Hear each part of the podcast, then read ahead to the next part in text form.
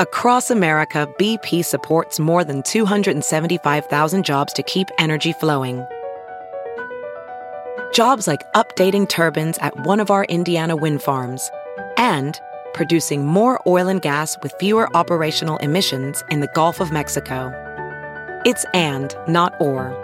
See what doing both means for energy nationwide at bp.com slash investing in America. Have you heard you can listen to your favorite news podcasts ad-free? Good news. With Amazon Music, you have access to the largest catalog of ad-free top podcasts included with your Prime membership. To start listening, download the Amazon Music app for free or go to amazon.com slash ad-free news podcasts. That's amazon.com slash ad-free news podcasts to catch up on the latest episodes without the ads.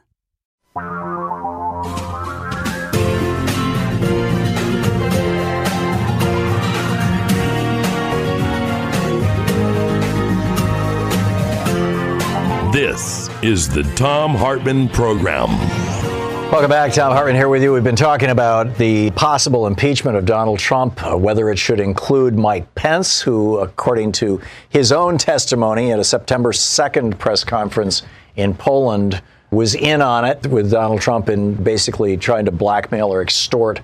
Uh, I guess extortion would be the proper word. The uh, Mr. Zelensky, the president of Ukraine to what extent Mike Pompeo is involved in all this stuff, some background stuff on some of these members of the House who have finally come out and said, no, we want to know what's going on. This whole process is just exploding right in front of us. And the Trump administration, they're really all about lies, whether it's Ukraine or something else. In fact, Tom LoBianco is the author of a new book, Piety and Power Mike Pence and the Taking of the White House. Tom, welcome to the program. Thank you, Tom. Good Thanks, to be here. Thanks for joining us. Before we get into some of my questions specifically about how your book characterizes Mike Pence and what you learned when you did all this research on his life, I'm curious your thoughts and also your knowledge as an observer of Pence, but also as I'm assuming somebody who reads the news like all the rest of us do. Pence back on September 2nd, if my memory serves me correctly, gave a mm-hmm. press conference in Poland. And this was yes subsequently, this was after, substantially after Trump's conversation with Zelensky and mm-hmm. Giuliani's multiple contacts with Zelensky's people and, and the invocation of Bill Barr and all this other stuff. Pence gave this press conference and he mentioned that specifically that he was talking with Zelensky's people about quote corruption in Ukraine end quote and right. which we now know is a code word for find some dirt on Joe Biden's son Hunter. I'm curious your take on all this and how up to his eyeballs you think Pence is in this whole mess. Sure. Yeah, I remember that, and I you know, read that transcript and the White House printout of that press conference. And I will say this: it looks like he's more exposed than he ever was during the entire Trump-Russia Mueller probe. Yeah, he met with Zelensky. Now, two things to point out here. He gets two questions about this, right? The first question is, did he bring up Joe Biden at all? And he says no. So definitive, no. Second question, what did you talk about? Well, we talked about corruption in Ukraine.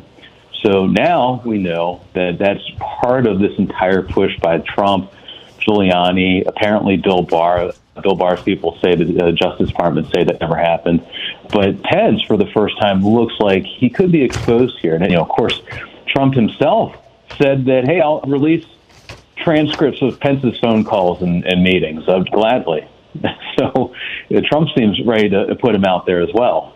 Well, to what extent do you think that? Uh, I mean, there's been some conversations about Trump wanting to replace Pence on the ticket. We're not yeah. sure who, you know, possibly with the former yeah. UN ambassador. But what's their relationship like? And if Trump starts going down, mm. is Pence going to, you know, throw him under the bus? Is he going to step up? I mean, what might we expect given Pence's history? You know, I think there's a great sort of barometer for this, and I report this out in my book. Access Hollywood weekend, as, as we call it, right? October 7th, 2016, the Washington Post reports on this these explosive tapes where Donald Trump is, you know, bragging about molesting women and tic tacs to get it done, and um, it's just explosive stuff. In the hours after that happened, Republican Party donors call up Pence's campaign and say, We're ready to replace Trump on the ticket with Mike Pence, make him the Republican nominee. Pence's people say no. And mm. here's why. Because, yeah, he could have become the nominee, but he would have gone down in flames, more than likely. Mm. Also, he would have lost the support of the Trump base of voters. So always keep this in mind. Look look down the road. They're thinking about running for the White House in their own right. That's the goal. So if you assume that, then everything becomes about who controls the Trump base of voters. And in order to do that, you have to be unflinchingly loyal to Donald Trump. And I just don't see Pence. I've heard these stories. We've all heard them before. There's rumors that Pence wants to push him off the cliff, and stick the knife in, et cetera, et cetera, toss him under the bus. I don't see that as being practical or realistic politically, at least not for what their goals are. Yeah, yeah, very interesting. You talk in your book about Donald Trump wanting Ivanka to be vetted for vice president. What? yeah, that's right. Yeah, that happened. It was shut down fairly quickly, although Trump did go to his team with the request. As I understand it, they gingerly told him that nepotism would probably be a problem in the general election. I mean, on top of everything else. So, mm-hmm. yeah. That yeah. Also, this doomsday theology thing. I've spent a lot of time in the course of my life and even worked briefly in Israel. And mm, interesting. And one of the things that is, I mean, you walk 10 blocks, you'll always run across these people. There are all these white Christian evangelicals, hardcore evangelicals, who are constantly doing pilgrimages and stuff over there. And what they will tell you, and they will tell you enthusiastically and aggressively, and they've many of them have told me on many occasions, that their understanding of the Bible is that in order to bring Jesus back, a couple of things have to happen.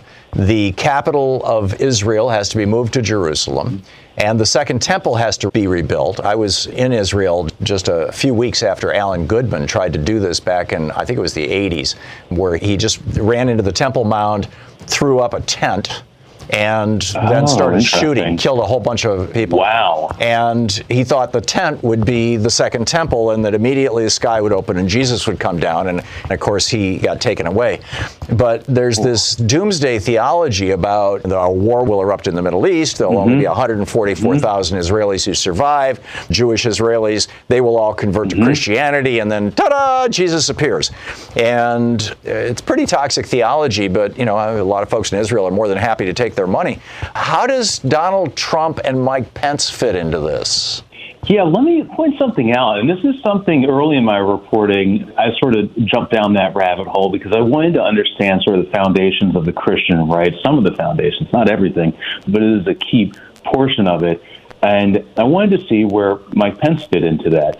So let's talk about his salvation experience for a second here. 1978, he goes to the Ichthus Music Festival in Wilmore, Kentucky. It's right outside Lexington. And it's sort of like uh, it's like Jesus Woodstock, and he has this experience. And in that same time, Paul Weyrich and Morton Blackwell take a drive down to Lynchburg, Virginia, around about the same time, to meet with Jerry Falwell and basically create the moral majority. They link up the conservative movement with this evangelical, right, sort of Southern Baptist, more Southern Baptist inspired evangelicalism.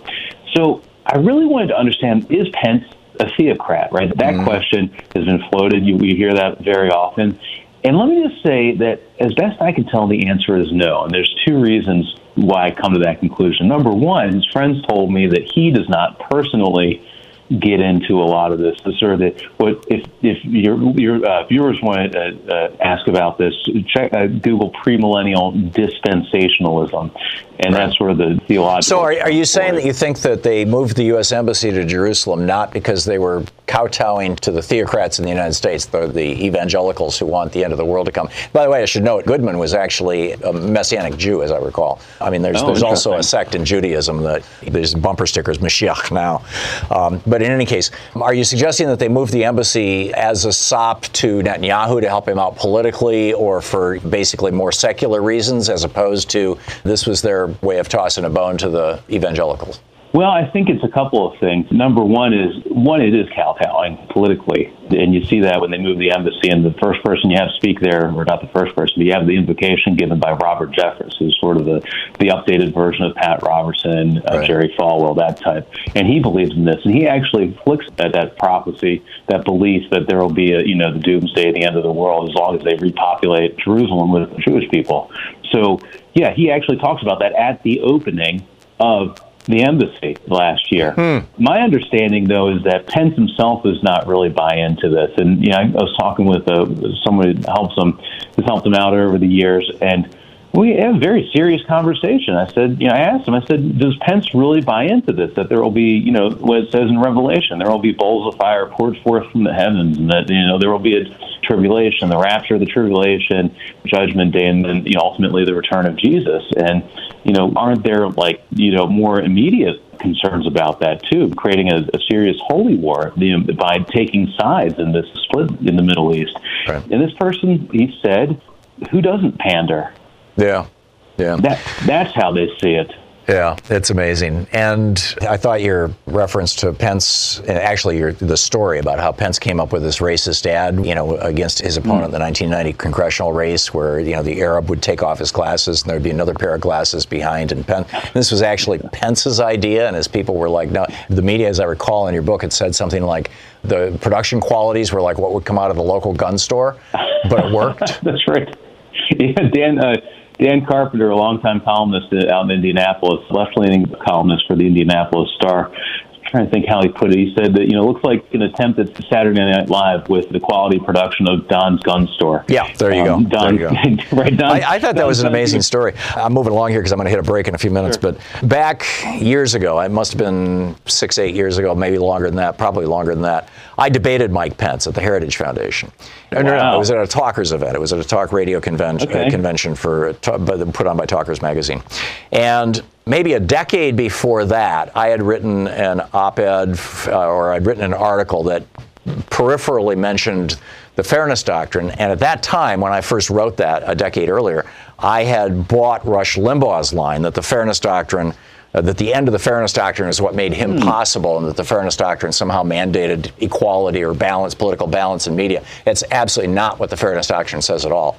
And uh, but anyhow, I was debating Mike Pence about the fairness doctrine mm. and saying we need to bring it back, and he pulls out this piece of paper and he reads this statement about the fairness doctrine, you know, making Limbaugh possible and all this kind of stuff, and and how getting mm. rid of it was such a good thing. And then at the very end, he says, "You wrote that," and I'm like yeah, you got me. I did write that, and I was misinformed back then, and I have since informed myself. But he says, but you wrote that, and the whole room. I mean, you know, most of the people in the room are right-wing talk show hosts, and they're all, you know, applauding mm-hmm. Pence, and I'm, I'm just like, he just slammed me. I mean, this guy does wow. his homework. He's a very canny yeah. politician. He's very smart, and I think that we diminish him or take him for granted yeah. or pat him on the head at considerable peril. Yeah, look, and if that's the metric that he uses for things, I mean, does that mean that we read his websites from the 1990s where he's talking about gay conversion therapy, for instance, or you know, not giving AIDS funding to the Ryan White AIDS? Uh, right, or, or tobacco uh, doesn't cause cancer. That was in 2000, yeah. as I recall. He wrote an op-ed. That's interesting about that. Yeah, that's really know. fascinating. He did that to you. I didn't realize that. Wow. Yeah, it's it probably the video of it probably lives over at uh, talkers.com. I'm sure it's still out there. Oh, interesting. Um, it gave me an insight into because I, I, went into it relatively unprepared, just thinking, okay, I'm going to be debating another right-wing politician, which I do all the time, and usually, you know, without a great deal of difficulty, and stylistically at least, and I think, you know, in some ways, even on the details, Pence kicked my butt, and it just really surprised me. I walked away from that thinking, boy, this guy, there's more to this guy than I thought there was. He's not just another right-wing yes. crackpot. Tom LoBianco, the new book is Piety and Power: Mike Pence and the Taking of the White House. Tom, thanks for dropping by. Awesome. Thank you, Tom. Good talking with you.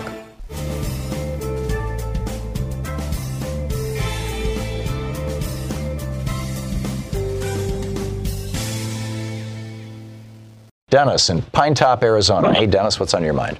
Morning, Tom. Thanks hey, for taking hey, the call. I grew up in Flint, Michigan. Same time you grew up in Lansing, Michigan. Uh-huh. Um, my dad's a tool and die maker union. We had vacation property at Houghton Lake. We're very similar. Yeah, that's it's amazing what the middle uh-huh. class used to be before Reagan came along and destroyed it. As a combat zone veteran, Agent Orange, which I consider friendly fire, and ex police officer. The president will be removed from office just prior to inauguration by the military police. He'll be charged with conspiracy with intent to commit treason. It'll be reduced to obstruction, and that will take down the hierarchy with him. We will end up going green with the infrastructure and union labor. Oh, from your lips to God's ears, Dennis. Are you suggesting that the UCMJ, the Unified Code of Military Justice, should apply to Donald Trump? He's never Yes, served yes, in the military, to the best Yes, of my sir. knowledge. Yes, sir. Yes, sir. It will work through the IG. The Inspector General of what? For the military? For the Defense sir. Department? Yes, sir. Interesting. Well, I don't know enough about military structure and military law to be able to address that, but the civilian way that you address a president who is committing high crimes and misdemeanors is you impeach him.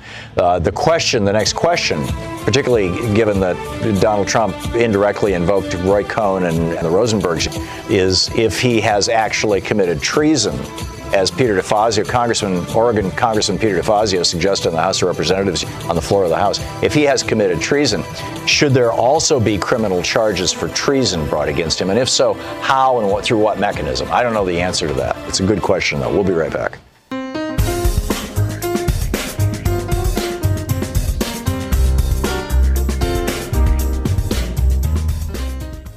Is your head hurting from banging it against the wall as you hear about all this stuff going on with our president? Well, NuLeaf Natural CBD oil might help.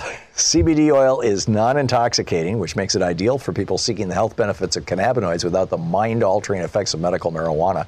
It's non toxic CBD and has potent pain relieving and anti inflammatory properties. And the brand I trust is NuLeaf Naturals. NU Leaf Naturals. It's the highest quality CBD oil in the market, 100% organic, highly concentrated, no additional additives, grown right here in the USA, and the only ingredient is hemp, so the product remains in its most pure and simple form. Go to nuleafnaturals.com. It's nuleafnaturals.com and save 30% off and get free shipping in the U.S. when you use the code TOM, spelled T H O M. Go to nuleafnaturals.com for premium cannabinoid wellness. There's only one place, nuleafnaturals.com. That's nuleafnaturals.com. That's nuleafnaturals.com. Code TOM. It's spelled T H O M. Nuleafnaturals.com.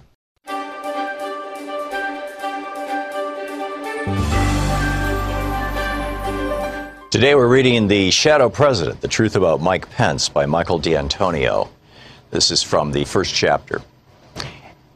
For decades, Pence had presented himself as a humble servant who could be entrusted with power because he was at heart a mild mannered Midwesterner. Friends and foes alike said his major character trait was extreme niceness. When given the opportunity, Pence described himself as a true Hoosier, son of Indiana, who was a Christian, a conservative, and a Republican in that order. This is how he had introduced himself to the country at the Republican National Convention six months earlier.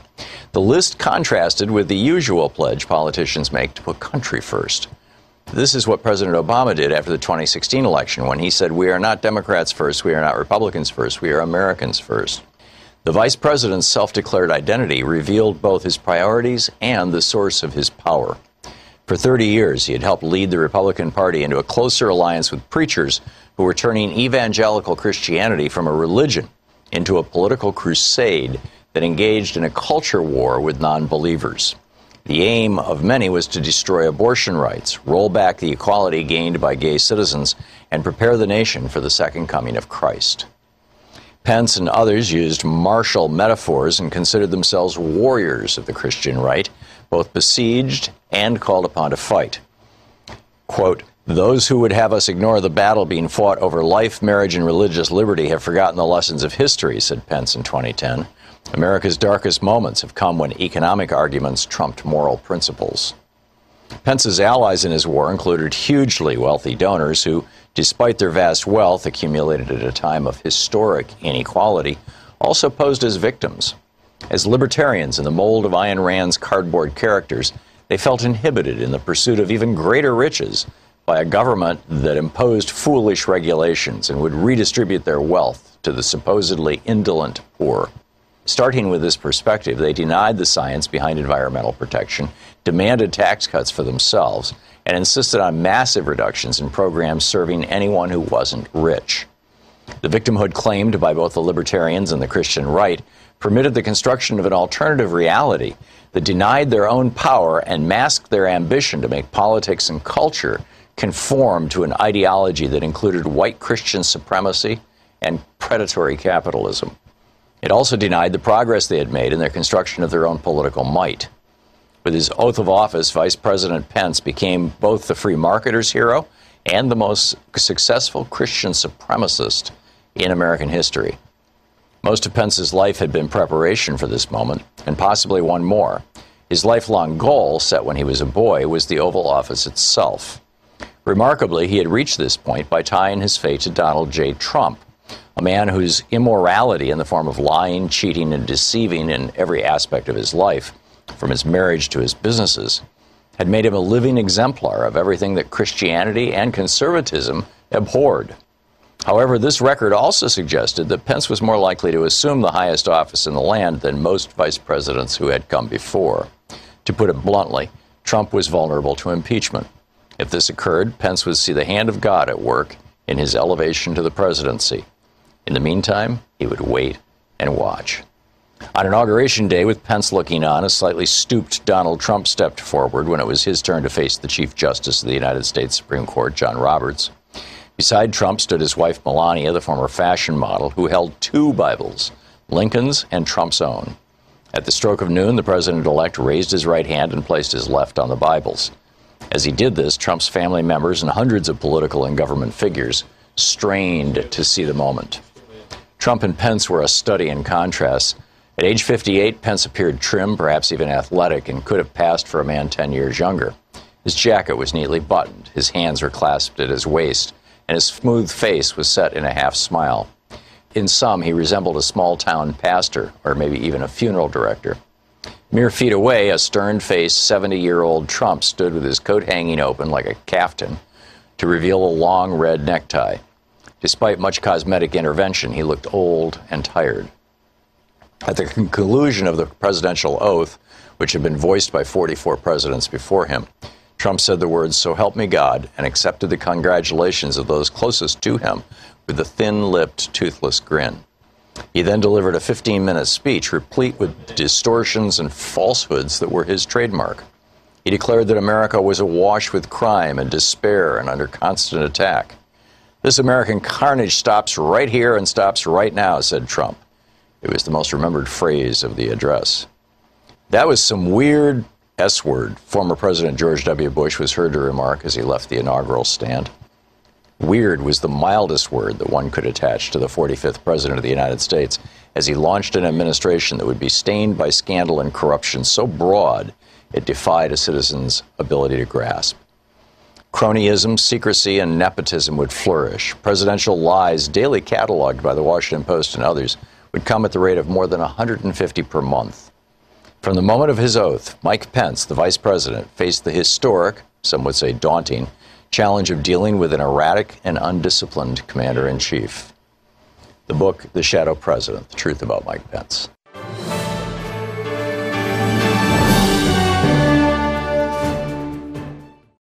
Thom Hartmann here with you, and in the studio with me, which is like super cool, is Naomi Klein. She has a new book out, On Fire The Burning Case for a Green New Deal. Thanks for joining us. It's great to be with you, Tom. And NaomiKlein.org. You and I have talked over the years about a variety of things from capitalism to climate. And your book brings a lot of this stuff together, whether it was no logo or shock doctrine or this changes everything. Brilliant, brilliant writing that you do. What's the principal message of On Fire? Well, I think the most important thing to understand about the moment we're at is that we are living a time of three fires. We've got the climate fires, whether it's in the Pacific Northwest every summer, these seasons of smoke. We're seeing wildfires you know, in the Arctic, Siberia, places where you're not supposed to have wildfires. As Greta Thunberg says, our house is on fire, and we've known this for a long time. Um, but that's not the only kind of fires we are facing. We also have the political fires of the of the far right that increasingly are building political power by creating this in group the protected in group and then all of these out group others and pitting the in group against the out group Give me an the example border. of what you're talking about. Well, you know, in the United States, it's obvious with Trump and the, the specter of the invading army of immigrants. But, you know, he's been palling around with Modi lately, and Modi does the same thing with in group of Hindus, the out groups of Muslims. You know, we see a similar MO with a lot of these figures, um, the sort of militarization of, of borders, mass incarceration of these outgroup others. It keeps people fighting with each other and it keeps them free to plunder. I mean, Bolsonaro is doing the same thing in Brazil there is an outright war on truth, on fact. You know, Bolsonaro just addressed the United Nations and said the Amazon wasn't on fire, actually. It's just a big misinformation campaign. I think there's a connection between these sort of the, the rise of the far right and the fact that we are in this moment where the climate crisis is no longer a future crisis. We're living it, we're in it. I think people understand that we are now in an era where more and more people are going to be on the move looking for safety, looking to share the remaining habitable places on our planet. And I think that's why we are seeing a resurgence of ideologies that just explicitly rank human life. These people are better than those people. And if that's true, well, then it's okay to let them drown, to let them die, to lock them up indefinitely. And we're seeing this. We're seeing it in the Mediterranean. You know, we're seeing, you know, we're seeing it with the Australian government with their offshore migration detention camps. So there is a third fire as well, which is the fires of this growing climate justice movement. And we just saw it burn pretty brightly on Monday with 4 million people around the world participating in these youth organized climate strikes, but not just young people, adults joining, different sectors joining, like tech workers. And so it's kind of a race against time because we have a little bit more than a decade to cut global emissions in half if we are going to preserve, you know, anything like a, a, habitable planet. So, you know, that's I guess the message of my book is that that third fire, the fire of our movements, has to be powerful enough to take on the fires of the far right. And I really think it's a Green New Deal that is our ticket for building that kind of broad movement, that broad coalition. And, and I want to get to that in just a moment. But here in the United States, we're actually seeing climate refugees on our southern border. I mean, I'd read this stuff, but then NBC went down to Guatemala and tracked back into some of these remote parts of Guatemala that a lot of these refugees are coming from and found literally places where people were starving to death because they're in the fifth year of a drought yeah. and there's literally no food. They've been eating grass and tree barks and things. And this is the source of many of these people who are on our southern border that Donald Trump is throwing their children in jail, passing out billions of dollars to his buddies in the private prison industry. Mm. Even as he cuts hundreds of millions of dollars in aid to Central America, much of which was going to help farmers who are dealing with drought. Right, and none of this is ever talked about in the context of climate change refugees. Yeah, yeah.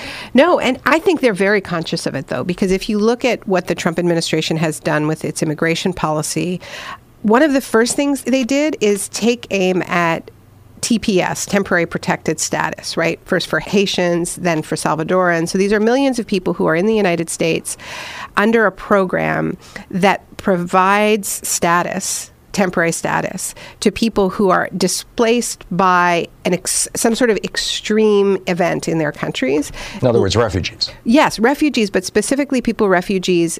It lists the basis on which you can get temporary protected status can be war, like it, which is true for other ways of getting a refugee status, but it specifically lists natural disasters, and that's very significant because climate refugees, you know, we're talking about them, but climate refugees actually don't exist under international law. There is no such thing as a, as a climate refugee under international refugee law. Um, it's, really? it's outdated because the because there, the conventions were a, written before climate. Before you can have a refugee change. from an earthquake. Well, you actually can't. You, okay. refugees from wars, hum, uh, uh, um, you know, human, you can get refugee status for, because of human rights abuses, but not because of natural disasters. But TPS was an exception.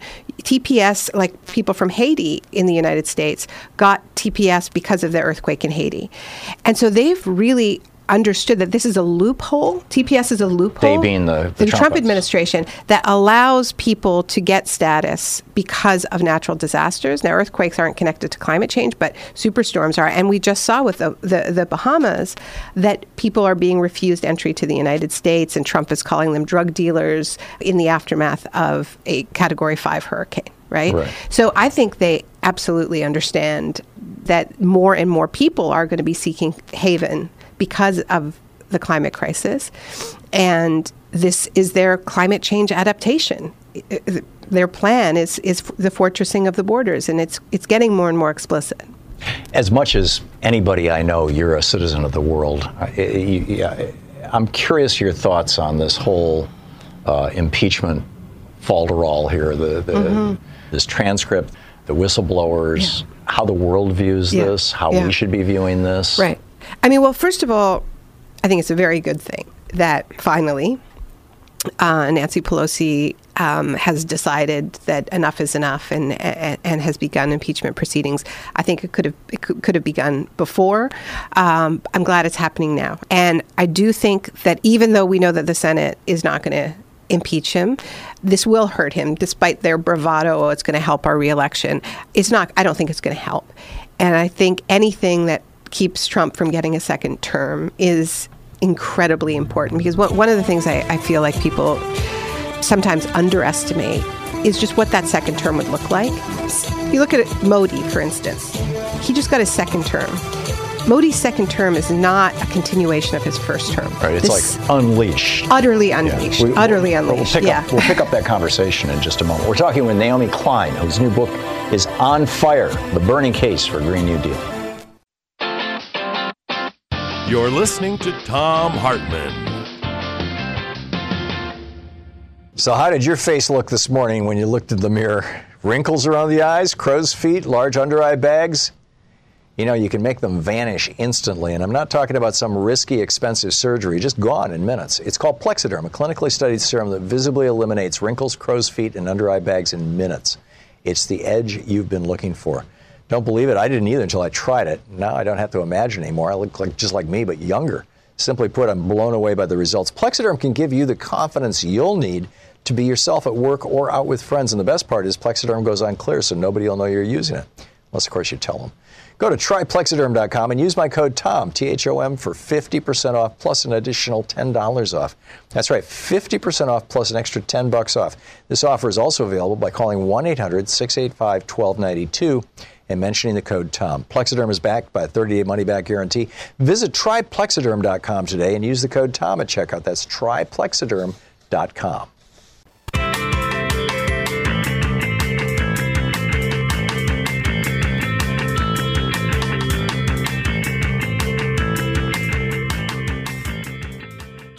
Let's talk about the Green New Deal for a minute, if that's all mm-hmm. right. yeah. It's in the subtitle of your book. I was listening to Alexandria Ocasio Cortez talking about this this morning on NPR, and she was saying, you know, this is really an, a, a superstructure, an infrastructure. It's not, the specifics are not there yet. It's really a set of goals. Right. You want to speak to that and how you conceptualize the Green New Deal? Right. So I think that's exactly right. It is not a singular climate policy um, like cap and trade or a carbon tax. It is the plan for the next economy. In, in the same way that the original New Deal, you know, from which the Green New Deal takes its name, um, was not one policy. It was the governing structure of, uh, of FDR's administration until the war. Um, it, there were multiple programs within it, uh, huge infrastructure programs that electrified rural America. There was Social Security, there was unemployment insurance, um, there was the, the, the breaking up of the banks. I mean, these were all New Deal policies. So I think we have to get out of the idea that the Green New Deal is just one thing. Um, it is it it it is it is the framework uh, for how the U.S. economy should work in the context of a carbon constrained world. So last year, the Intergovernmental Panel on Climate Change, which is the, the, the scientific body that was created by the United Nations in order to advise governments about um, you know the, the, the, the, scientific consensus on climate change, what they should expect, what our what our what our carbon budget is. I stress this to because that means they're a very conservative body. This is not like one lone scientific paper published in a journal. This is the work of thousands of scientists collaborating, coming to a consensus document that doesn't get released until the governments sign off on that document. So that body. And I think a lot of yeah. a lot of people don't understand what the word consensus means and why that's actually in some ways working against us. Well, basically means yeah. one any one person can veto the entire thing. Well, it's true, and it does tend to make these reports more conservative, right, than you would have if you know you went through a normal peer review process. Um, yeah, there are checks and balances, but there are so many more checks and balances for uh, a body like the IPCC to come up with to come out with a report like they did last October about what it would take to keep warming below 1.5 de- degrees Celsius. Which, um, given what we're seeing with warming of one degree Celsius, which is where we're at right now, um, they're saying you know, th- that it would it'd be exceedingly dangerous to allow more warming than 1.5. Okay. So what they said is if we want to do this, we need to cut global emissions in half in the next 12 years. So that was a year ago. That means that now we have 11 years and it eh, eh, so 11 years from now the whole global economy needs to have halved its greenhouse gas emissions. It is very, very, very difficult to do. Um, so the Green New Deal resolution that Alexandria Ocasio Cortez and Senator Ed Markey uh, um, released a few months ago begins with that deadline and says, okay, we have, when there's a new government, we'll have just a decade, right? 10 years to do this. Um, the IPCC report said that this is not going to be done with a singular carbon based policy. What they said is that it's going to require fundamental changes, transformations of every aspect of society. Okay? That's what a Green New Deal is.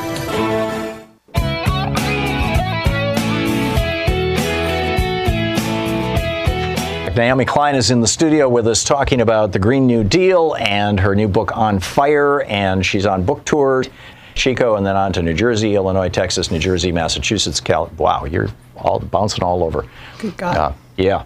So we were just talking about the Green New Deal, and you were basically summarizing it as this is the structure within which the United States can start to meet the UN goals of within 11 years cutting worldwide carbon emissions in half. Do right, right? Exactly. So, so the first thing that this plan needs to do is get to zero emissions as quickly as possible. Because even though the whole world has 12 years to cut it in half, countries like the United States that have been emitting at the highest level for longest uh, actually have to do it faster. So it's a it's a big lift, but the, the philosophy of this type of approach is, and Alexandria Ocasio uh, Cortez said it very well, um, it's a war on poverty at the same time, right?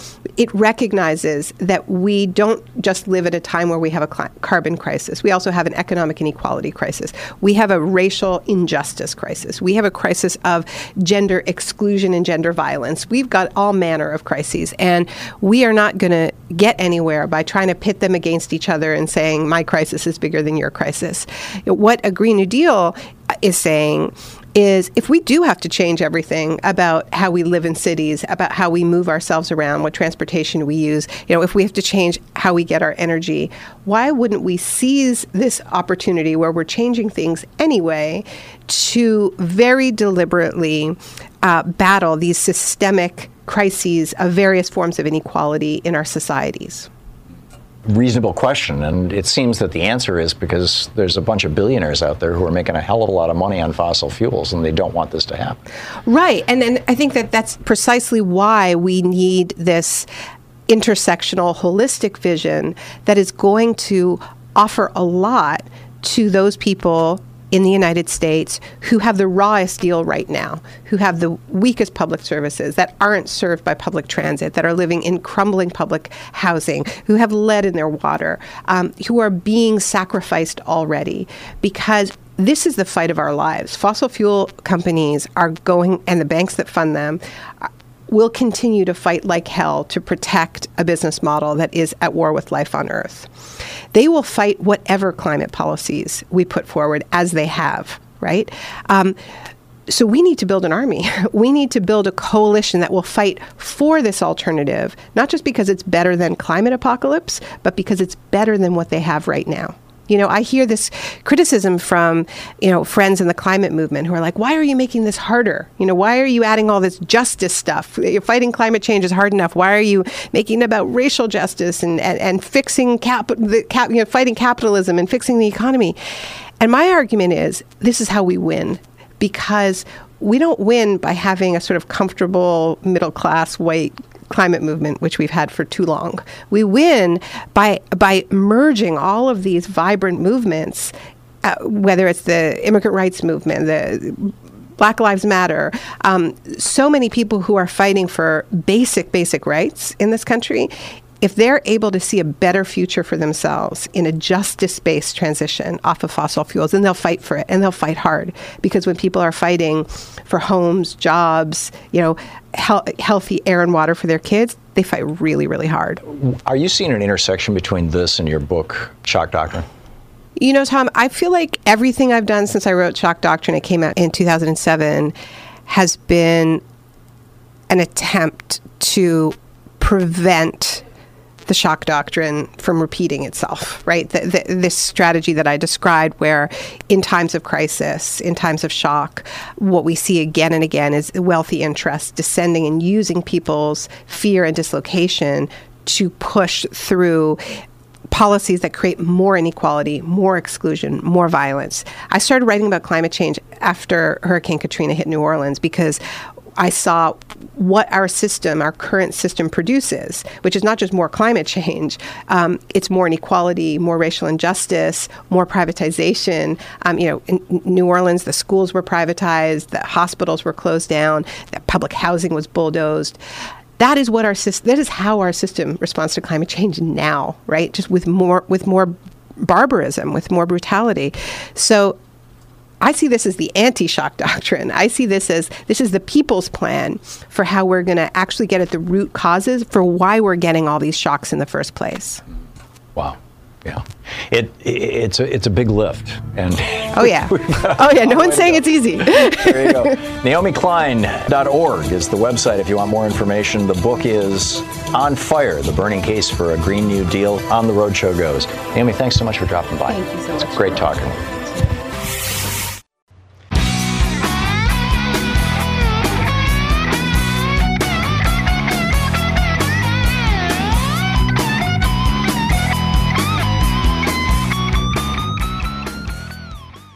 You know, we spend a lot of time in our chairs, office chairs, home chairs, but particularly office chairs, and uh, it's it's important that they be comfortable. The X chair is extraordinary. It's one of the best chairs out there. You're going to love it. And thanks to X Chair's 30-day no questions asked guarantee of complete satisfaction, you don't have to take my word for it. You can check it out for yourself. Once you feel the X Chair's patented dynamic variable lumbar support, their DVL, you'll understand exactly why I love my X Chair so much. Take advantage of the X Chair's new financing option and increase your productivity with the right model for you the X Basic or the X1 through X4. X Chair can fit both your body and your budget. And the X Chair is on sale now for 100 bucks off. Just go to xchairtom.com now. That's xchair, T H O M, or call 1 844 4 XChair. Go to xchairtom.com now and use the code XWheels, and you'll receive a free set of the new X Wheels with your chair. xchairtom.com. Dr. Seth Moran has been looking into the possibility of volcanic eruptions in the Pacific Northwest, among other things. He's a scientist in charge at the Cascades Volcano Observatory, part of the U.S. Geological Survey. USGS.gov is the uh, website. Dr. Moran, I hope I'm saying pronouncing your last name correctly. Welcome to the program. I mean, thank you. You're talking about a volcano in my backyard, specifically Mount Hood. You say it's silent now, it won't stay that way. Why is this a concern, and why do we not know more about it that we should know? We know enough about Mount Hood to understand what it's done in the last couple hundred thousand years. We know that It most recently erupted in uh, 1781, and that that was about a dozen year long eruption. And before that, it was about 1,500 years ago. Before that, it was maybe almost 10,000 years. So it's been sort of spotty in terms of how frequently it's erupted. That's one of the concerns is that we don't necessarily know, you know, is it going to erupt in a decade or a 100 years or another couple thousand years? And we have to treat it as if it could wake up tomorrow there are signs that it is still you know an alive system in the sense that there are earthquake swarms that happen there fairly routinely. Uh, there's some volcanic gases that come out of the vent for that fed the 1781 eruption, and uh, that's one of the few volcanoes in the Cascades that still emits volcanic gases. So there are definitely signs that we should be expecting it to erupt again. The $60 million question is when. Yeah, and uh, maybe a, a, multi-billion-dollar question since this thing is visible from downtown Portland. I mean, it's it's it's just right up the road from us. If this volcano melts, I mean, there are. Correct me if I'm wrong. There are glaciers on Mount Hood. I, wouldn't that melt an enormous amount of ice, and couldn't that flood the Columbia River and take out Portland and other places? The first couple things for sure. Um, Portland's a fair distance away. If there was a full-on eruption, it would certainly disrupt the greater Portland area to varying degrees. Uh, the, the, places that are of most concern, obviously, are the ones that are close. Mm-hmm. And Mount Hood is, is relatively unique in the Cascades in that it has uh, year round residents that live in what we would consider to be the sort of the near field places where things could happen fairly fast and it was, wouldn't take a very large eruption to have a fairly large impact on the ski areas government camp the highways that go past their highway 26 highway 35 Right. Certainly, back in, in 1781, um, there were there were uh, mud flows, what we call lahars, that were produced by eruptions that melted snow and ice and uh, and water flowed down the Sandy and certainly reached into the Columbia and uh, and actually the, the leftover sediment from that has formed the Sandy River Delta that goes out into the Columbia. Oh, that's interesting. I think one of the larger issues here is, you know, this isn't just a local story context. My understanding, and from reading articles about this, you and I have not discussed it, and please correct me if I'm wrong or, or fill me in on this. My understanding is that many of these uh, volcanoes around the country, in Hawaii, the potential volcanic activity around uh, Yellowstone, some of these other volcanoes are actually fairly well monitored. They've got all kinds of stations around them. They're testing for gases, they're testing for activity. But that Mount Hood and a number of other potential volcanoes in the United States are not being well monitored because we have done such a good job of protecting the forests around them, these wilderness areas, that we can't, quote, build a building, which might even just be a little 10 foot square, 20 foot high monitoring station of some kind on the side of a volcano. Do I have that right? It's certainly a complicated issue. And for sure, there are volcanoes like Mount St. Helens, which are very well monitored. And Mount St. Helens has had two eruptions in the last 40 years, and so it stands to reason that it would be quite well monitored. Um, it's also true in the Cascades that a lot of the other volcanoes that we think have the potential to erupt again um, are in places that have land use restrictions. There's a number that are in national parks, like Mount Rainier and Crater Lake, and there's others that uh, have a, uh, have are, are at least in partial or in total wilderness. And Mount Hood is one of those, and Glacier Peak is another. Um, the the land use restrictions are are you know are real and we take them seriously and uh, our proposals to install instruments are what we feel are kind of the bare minimum for us to be able to to, to, to do the job and make sure that you know, we can uh, help protect people. There's other reasons why uh, some volcanoes are not as well monitored as others, and, and one of them has to do with they're incredibly remote. And there's a volcano up in Washington uh, called Glacier Peak that's in the middle of the Glacier Peak wilderness, and there's no roads out there, and uh, there's no infrastructure like you know um, antenna towers and things like that that we can hang uh, our radio antennas on. And so, just the whole question of if we were to put a station out there, getting the data out, um, there's some infrastructure that development that has to happen. Um, and so it's it's uh, taken us longer to figure out how to work in places where the uh, volcanoes are so remote, the logistics are hard, and, and frankly, also the winters are really rough.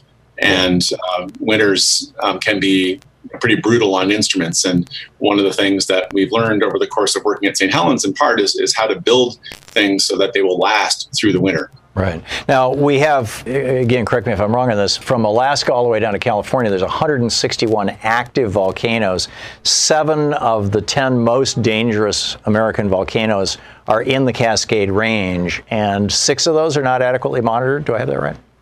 Around there, yeah. And you know, by adequate, what we mean is something like on the order of a dozen to 20 or so seismometers and GPS instruments. The seismometers are there for us to record really small earthquakes, and the GPS receivers are there to tell us if the ground is deforming, which uh, would happen if magma starts moving underground. And oftentimes, when volcanoes wake up, uh, the initial warning signs are pretty can be subtle the earthquakes can be small, the ground deformation can be can be also quite small, and so that's the rationale for having uh, that many instruments, 12, 12 to twenty, and, and there's not that many volcanoes that have that level. That being said, um, a number of the volcanoes have what we consider to be a basic level. Um, so Mount Rainier is in that category, although it's actually getting close to being uh, where we want it to be. Um, Mount Hood is also in that category. It's got eight seismometers right now, and and that's not bad. Uh, the problem there really is that it only has three GPS instruments, and that number needs to be greater if we're going to be able to detect deformation on a small scale. Right. And other countries that have this problem, Japan, Chile, Iceland, are they doing a good and adequate job of monitoring their volcanoes? Yeah, different countries are doing things in some cases better than we are. Japan is uh, one of the the gold standards out there, and you know part of the reason perhaps is that their volcanoes erupt more frequently. There have been people that have been killed more recently by volcanoes, and so the hazard is is is fresher in the minds of people there. Right. And Chile more recently also has bolstered its network, and that's also in response to a couple of pretty decently large eruptions that got a lot of people's attention. Remarkable stuff. Dr. Seth Moran, the scientist in charge at the Cascades Volcano Observatory. Thanks so much for dropping by today. Uh, you're welcome. Great talking with you. I really do appreciate it. And welcome back to the Thom Hartmann University Book Club. Today we're reading from The Last Hours of Humanity Warming the World to Extinction, a book about extinction. The climate scientists' warnings have come true. There is more carbon in our atmosphere, trapping heat and moisture than ever before in the 165,000 year history of the human race. We are on the verge of the first ice free summer in the Arctic in 3 million years. And back then, the Earth was a very different place from the one currently cradling us. The consequences of a warming planet are appearing much faster than had been projected by climate scientists of just a decade ago. The most dire warnings rising oceans, freak storms, and agricultural collapse they're all taking place right now. And it's going to get worse. But now other voices have entered the fray. Those of geologists who study the longer term implications and histories of a planet undergoing rapid global warming. Specifically, they are focused on extinctions. The climate scientists, geologists, and those from related scientific disciplines need to continue talking to each other because at some point we may be able to see the critical moment in which the current climate crosses from the realm of a global destabilizer to a global extinction event. We must wake up. It's hard to imagine life without Earth. We take the vast variety of life on this planet and even our own existence for granted. But numerous times in our planet's history, life as we know it has come close to disappearing entirely. We call these events mass extinctions, and we even teach schoolchildren about those times of great death on our planet. For example, we know that long ago, on a much more unstable planet, the dinosaurs were killed by an asteroid striking the Earth. This leads many people to believe that as long as we don't see an asteroid hurtling toward the planet, all is well. But this is not rational thinking for several reasons. The asteroid impact that killed the dinosaurs and started a major mass extinction is the only event having to do with outer space that we can trace with any certainty. And new science indicates that the asteroid impact itself wasn't what killed the dinosaurs, it was the global warming that followed it. New science has discovered a common theme in all of the extinctions in the past, and it's woven right into the global fabric of today as yet another mass extinction threatens our planet. That global consistent thread is global warming. We have had six extinctions in the billion year history of life on our planet. Each sharp spike in the chart below indicates one of these mass extinctions. There's a chart on the page. Um, occurring about 450 million years ago, the Ordovician slash Silurian mass extinction devastated marine life, which at the time dominated the planet. In a series of two extinctions, 60 and 70 percent of all life on the planet was taken, respectively. Then, fewer than 100 million years later, the planet was rocked again. The Devonian period was capped off by a 20 million year death march. It killed off 70 percent of life on Earth. This included many coral reefs, which didn't return for another 100 million years. We know of the KT extinction, the Cretaceous Tertiary extinction, which occurred 65 million years ago, ending the reign of the dinosaurs. There was also an extinction event 200 million years ago known as the Triassic Jurassic mass extinction. But none of these extinctions explains the huge spike shown in the center of the previous chart. That one happened 250 million years ago and was the worst mass extinction of species event in the history of our planet. It was the extinction of all extinctions, referred to as the Great Dying, the Permian mass extinction, took out at least 95% of all life on the planet in fewer than 100,000 years, an instant in geological time. Professor Paul Wignall of the University of Leeds and an expert on mass extinctions told me that the Permian was the greatest crisis that life on Earth has ever suffered. Only in the past two decades has the cause of the Permian extinction been understood. It was speculated that an asteroid impact may have been the trigger, but more recent research by Professor Wignall, geologists, and other scientists around the world have revealed the true trigger came from deep within the Earth. The Permian mass extinction was initiated by a colossal flow of lava in an area of what is now Siberia. That was the trigger, but not the killer. The killer was under the water and under the ice, where trillions of tons of greenhouse gases, largely derived from carbon and frozen in the form of crystalline methane, lay in wait. Thus, global warming is the force behind the death of nearly everything on the planet during the Permian mass extinction. That point is well illustrated.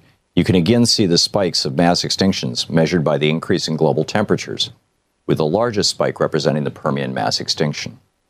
Wignall told me there have been a lot of disasters and crises in the geological past. It's interesting to study them because they may have a comparison to today. He added, I think it is certainly extremely significant that a lot of the main crises of the past are associated with global warming, with obvious implications for the present day. The sixth mass extinction may even rival the speed and intensity of the Great Permian mass extinction, but the sixth is not represented on either of the two previous charts. That's because it's the one happening today, right now, all around us.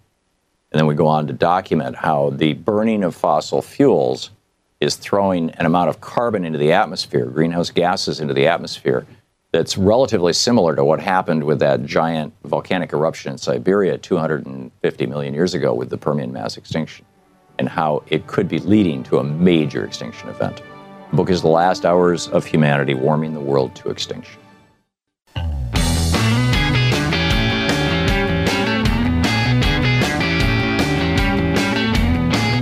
So let's check in with Talk Media News and find out what's up in the world today. On the line with us is Doug Christian. Hey, Doug, what's the latest news? Well, there's a lot about impeachment going on these days, and Okay. uh, here in the White House, of course, the president is in a state of shock. Usually, when he gets off his helicopter, he walks to the press, he spars, he uh, name calls, he does all sorts of things. This time, he made a huge circle right around the press and actually kind of hid from them as he walked directly to uh, his onlookers over on the other side, and we in the press had to scurry on over to the other side. He didn't go into the bushes where Sean Spicer used to hide out? exactly. It was like that. And then he literally would not get close to the press and then kind of waved at us as he went, walked into the executive mansion. And then he walked through the executive mansion and then down the corridor um, uh, next to the Rose Garden, the outdoor corridor. And we in the press were actually blocked from getting close to him. And he just walked right into the Oval Office to avoid speaking to us. And of course, people here in the White House, many officials are, they're totally shocked. They had no idea that Nancy Pelosi would follow through and do this. Yeah. Yeah, they thought that And, they, uh, they they were their bet was that the Democrats were total wimps. That's exactly right. That's exactly Bad right. bet. And of course, yeah. Nancy Pelosi, I mean, I had spoken with several uh, Republican senators who went uh, back to the old talking points. Of course, they the White House sent those talking points inadvertently to uh, Democrats, misspelled Zelensky's name, but uh, those talking points mentioned all sorts of you know the usual nonsense about impeachment, including that Democrats just hate uh, Trump. The thing I said to uh, Jim Inhofe is, I said, but Nancy Pelosi did not want to go forward with impeachment for the longest time. It was only when this happened that yeah. she enough was enough. Now the thing is, is that today 300 intelligence officers have written a statement, a letter expressing their profound concern of Trump's actions. And uh, they say most of them have eschewed politics throughout their careers, and as a result, we we haven't weighed in publicly. But they said the revelations in recent days, however, demand a response. Specifically, all of us recognize the imperative of formal impeachment proceedings to ascertain additional facts and weigh in the consequences of what we've learned and what may yet still emerge. And of course, what they already know is that there have this is not just one call, but many calls calls that have actually been shifted over to what they call code word level secure server, and that's an additional level of security way beyond top secret. This is for such a security concern as, let's say, action against Osama bin Laden. Mm. And of course, this is in direct violation of a 2009 executive order by President Obama saying that documents cannot be moved to secret locations to skirt scrutiny. So, uh, hmm. Now, of course, this impeachment comes as the as the Hill Harris X poll shows that support for impeachment inquiry has jumped up 12 points to 47 percent. Opposed to uh, impeachment, down 42 percent. So actually, more people are for impeachment right now than yeah. against it. I'm thinking, Doug, that secret server that uh, Trump's people are using to hide his uh, quote politically sensitive uh, end quote, conversations with foreign leaders like Mr. Putin and presumably Mr. Erdogan and Duterte and Modi and whatnot, that that, that, that secret server is going to be to Trump what the White House tapes were to Nixon. That's going to be the, the documentary evidence that brings him down. Is that, is that an opinion that is uh, widespread in Washington, D.C.? Yes and no the thing is, is that I talked to Jon Tester, who uh, is a is a very important measure because he is a uh, senator in a red state in Democratic senator from Montana. Yeah. Exactly. And I asked him about uh, impeachment inquiry, and he said they must stay focused. And then you heard Nancy Pelosi say we must stay focused. There may be many other violations, but it, if if the Democrats get distracted and say yes, there was this, and there was this, and there was this, then um, what Tester was arguing to me is that this impeachment inquiry could get lost in confusion. So right. that's even though there's a lot of stuff going on. It needs to be simple and um, straightforward. Doug, do you know? You know the way that laws are voted on by senators is they can't pick and choose parts of the law that they like. They can't say, you know, uh, you know. I'll take this tax cut, but I don't want that tax cut. They just have to vote yes or no on the entire piece of legislation. Does it work that way with impeachment? If there's eight articles of impeachment, do they have to vote yes or no on all eight, or do they get to vote yes on one, no on two, yes on three? Do you know? I don't know. I don't because know those two different systems, I guess, or structures would require two quite different strategies, and that might be what Tester was talking about. But it's fascinating stuff. Doug Christian with Talk Media News. Thank you, Doug. You bet. Great talking with you. And uh, thank you for being with us today. And don't forget, democracy is not a spectator sport. It does require all of us, and that includes you, to get out there and get active. Guys, remember the days when you were always ready to go? Well, now you can increase your performance and get that extra confidence in bed. Listen up BlueChew.com. It's blue like the color.